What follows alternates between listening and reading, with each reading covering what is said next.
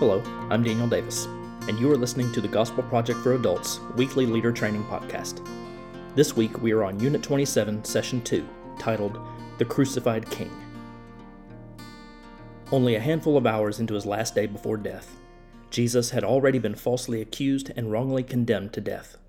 He was flogged by officials, forsaken by his followers, and left so weak that he could not even carry his cross to the place of his execution. Yet the emotional anguish and physical pain he bore could not keep him from obediently fulfilling God's purpose, which was to bear the wrath of God against sin in our place. Christ came to be a ransom for sinners, so that those who believed could become part of the forever family of God. Jesus laid down his life to provide salvation to all who repent of their sin. In point one, we see that Jesus, the crucified King, extends forgiveness to the executioners. The scripture passage in Luke 23 paints a picture that we can easily imagine. Jesus is nailed to his cross and raised up for all to see, and on his right and left are two criminals in the same state. The scene is easy to see in our minds, but Jesus' words sound so utterly foreign to us. Father, forgive them, because they do not know what they are doing. The soldiers at his elevated feet who had nailed him to the cross, and who subsequently gambled for his clothes and mocked him as the king of the Jews. For these soldiers, Jesus prayed for their forgiveness. The Bible says that love covers a multitude of sins, and I can't imagine that is more true in any other situation than this one.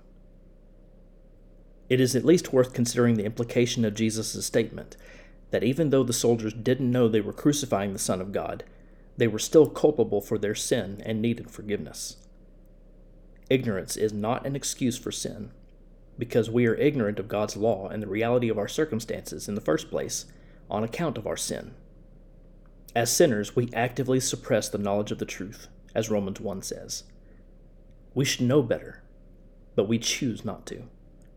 And this leads us further into sin, unless we repent and believe in the one crucified for our sin. In recent days, my wife and I have commented on the irony of ironies that our children will object to behavior in each other that they themselves are guilty of. Yet the greatest irony of ironies occurred here in Luke 23, as the crowd called for Jesus to save himself, and the soldiers mocked Jesus as the King of the Jews.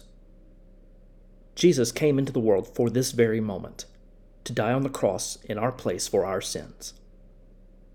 To save himself would have been consigning every person in that crowd and every sinner in the world to their just punishment without hope for mercy or grace. Not to mention, it would have been disobedience to the Father, thus making God the Son a sinner, and that cannot happen. But Jesus ignored their jabs and endured the cross, looking forward to the joy that lay before him of vindication by the Father and the salvation of countless brothers and sisters who repent and believe, even some of those in that very crowd and the soldiers mocked. But in truth, they had crucified the King of the Jews. He didn't come down from the cross that day, but he was raised three days later, and he will return again as the undisputed King of the Jews and of the whole world. On that day, there will be no more mocking, only cries of joy or cries of despair, as the King of all the earth judges the living and the dead. In point two, we see that Jesus, the crucified King, promises salvation to the repentant. The dialogue in this scene shifts from the people on the ground to the criminals in the air being crucified on Jesus' right and left. In these two people, we have two different responses to the good news Jesus embodied and came to proclaim to the world. For a third time, Jesus is confronted with the call to save himself and demonstrate that he is the Messiah and our Savior. One criminal tells Jesus to save himself and them as well. This could sound sincere, but the response from the other criminal helps us to see that this is yet another example of mocking. Then we get into the words of the second criminal, and how refreshing and encouraging they are. What reason did this man have to look at Jesus on the cross next to him and come to the conclusion that Jesus had done nothing wrong and that Jesus truly was the King of the Jews headed into his kingdom? Nothing except the mysterious work of God to change the sinner's heart, to see the purposeful plan of God in our dying Savior. Here was probably the first believer in the crucified Christ. And though he was a criminal, justly deserving his death penalty, he humbly asked Jesus to be remembered in his kingdom. What an encouragement this man must have been to Jesus as he suffered and endured the cross.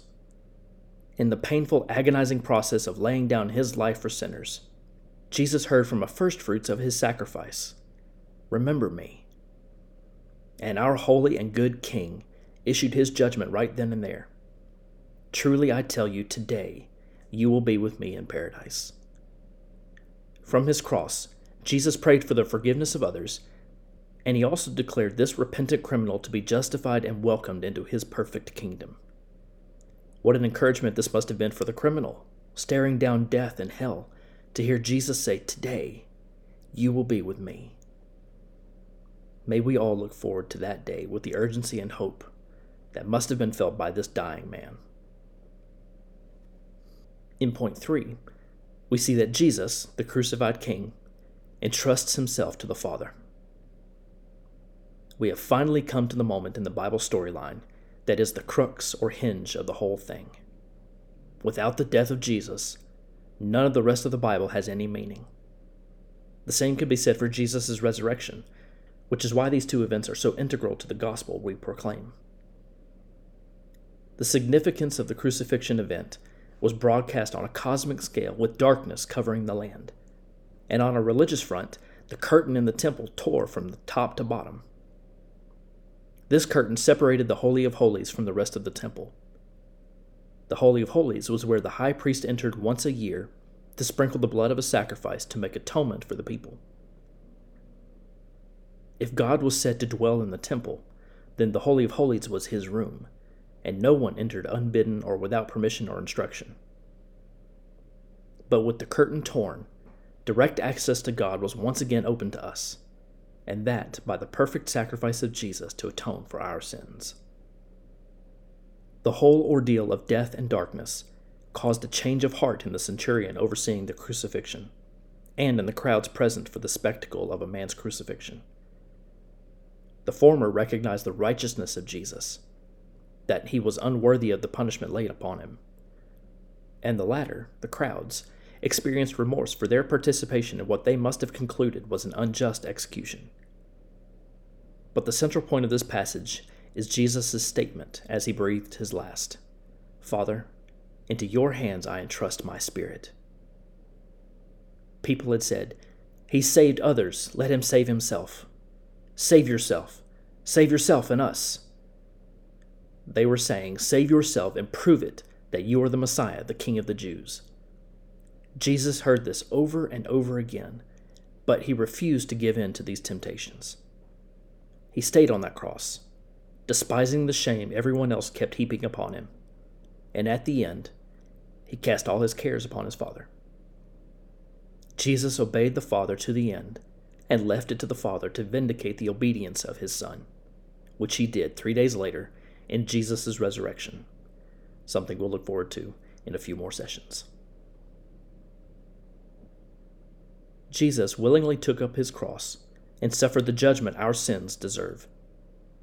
At the moment he died, the curtain in the temple sanctuary was torn in two, signifying that sinners have access to God through the perfect blood of Christ. The crucifixion of Jesus is the center of history, revealing God's holiness and justice our sinfulness and unrighteousness, and Christ's humility and love. Because Jesus died in our place to pay for our sins, we believers should not only proclaim to the world that Jesus died on the cross, but also why he died. Jesus died to save sinners from their sin and their wages of death. He has saved us through repentance and faith, and he will save everyone who comes to him in the same way. This is the gospel of Christ crucified that we proclaim. Thanks for listening to this week's leader training for the Gospel Project for Adults. For more resources to help you focus your ministry on the gospel, please visit gospelproject.com.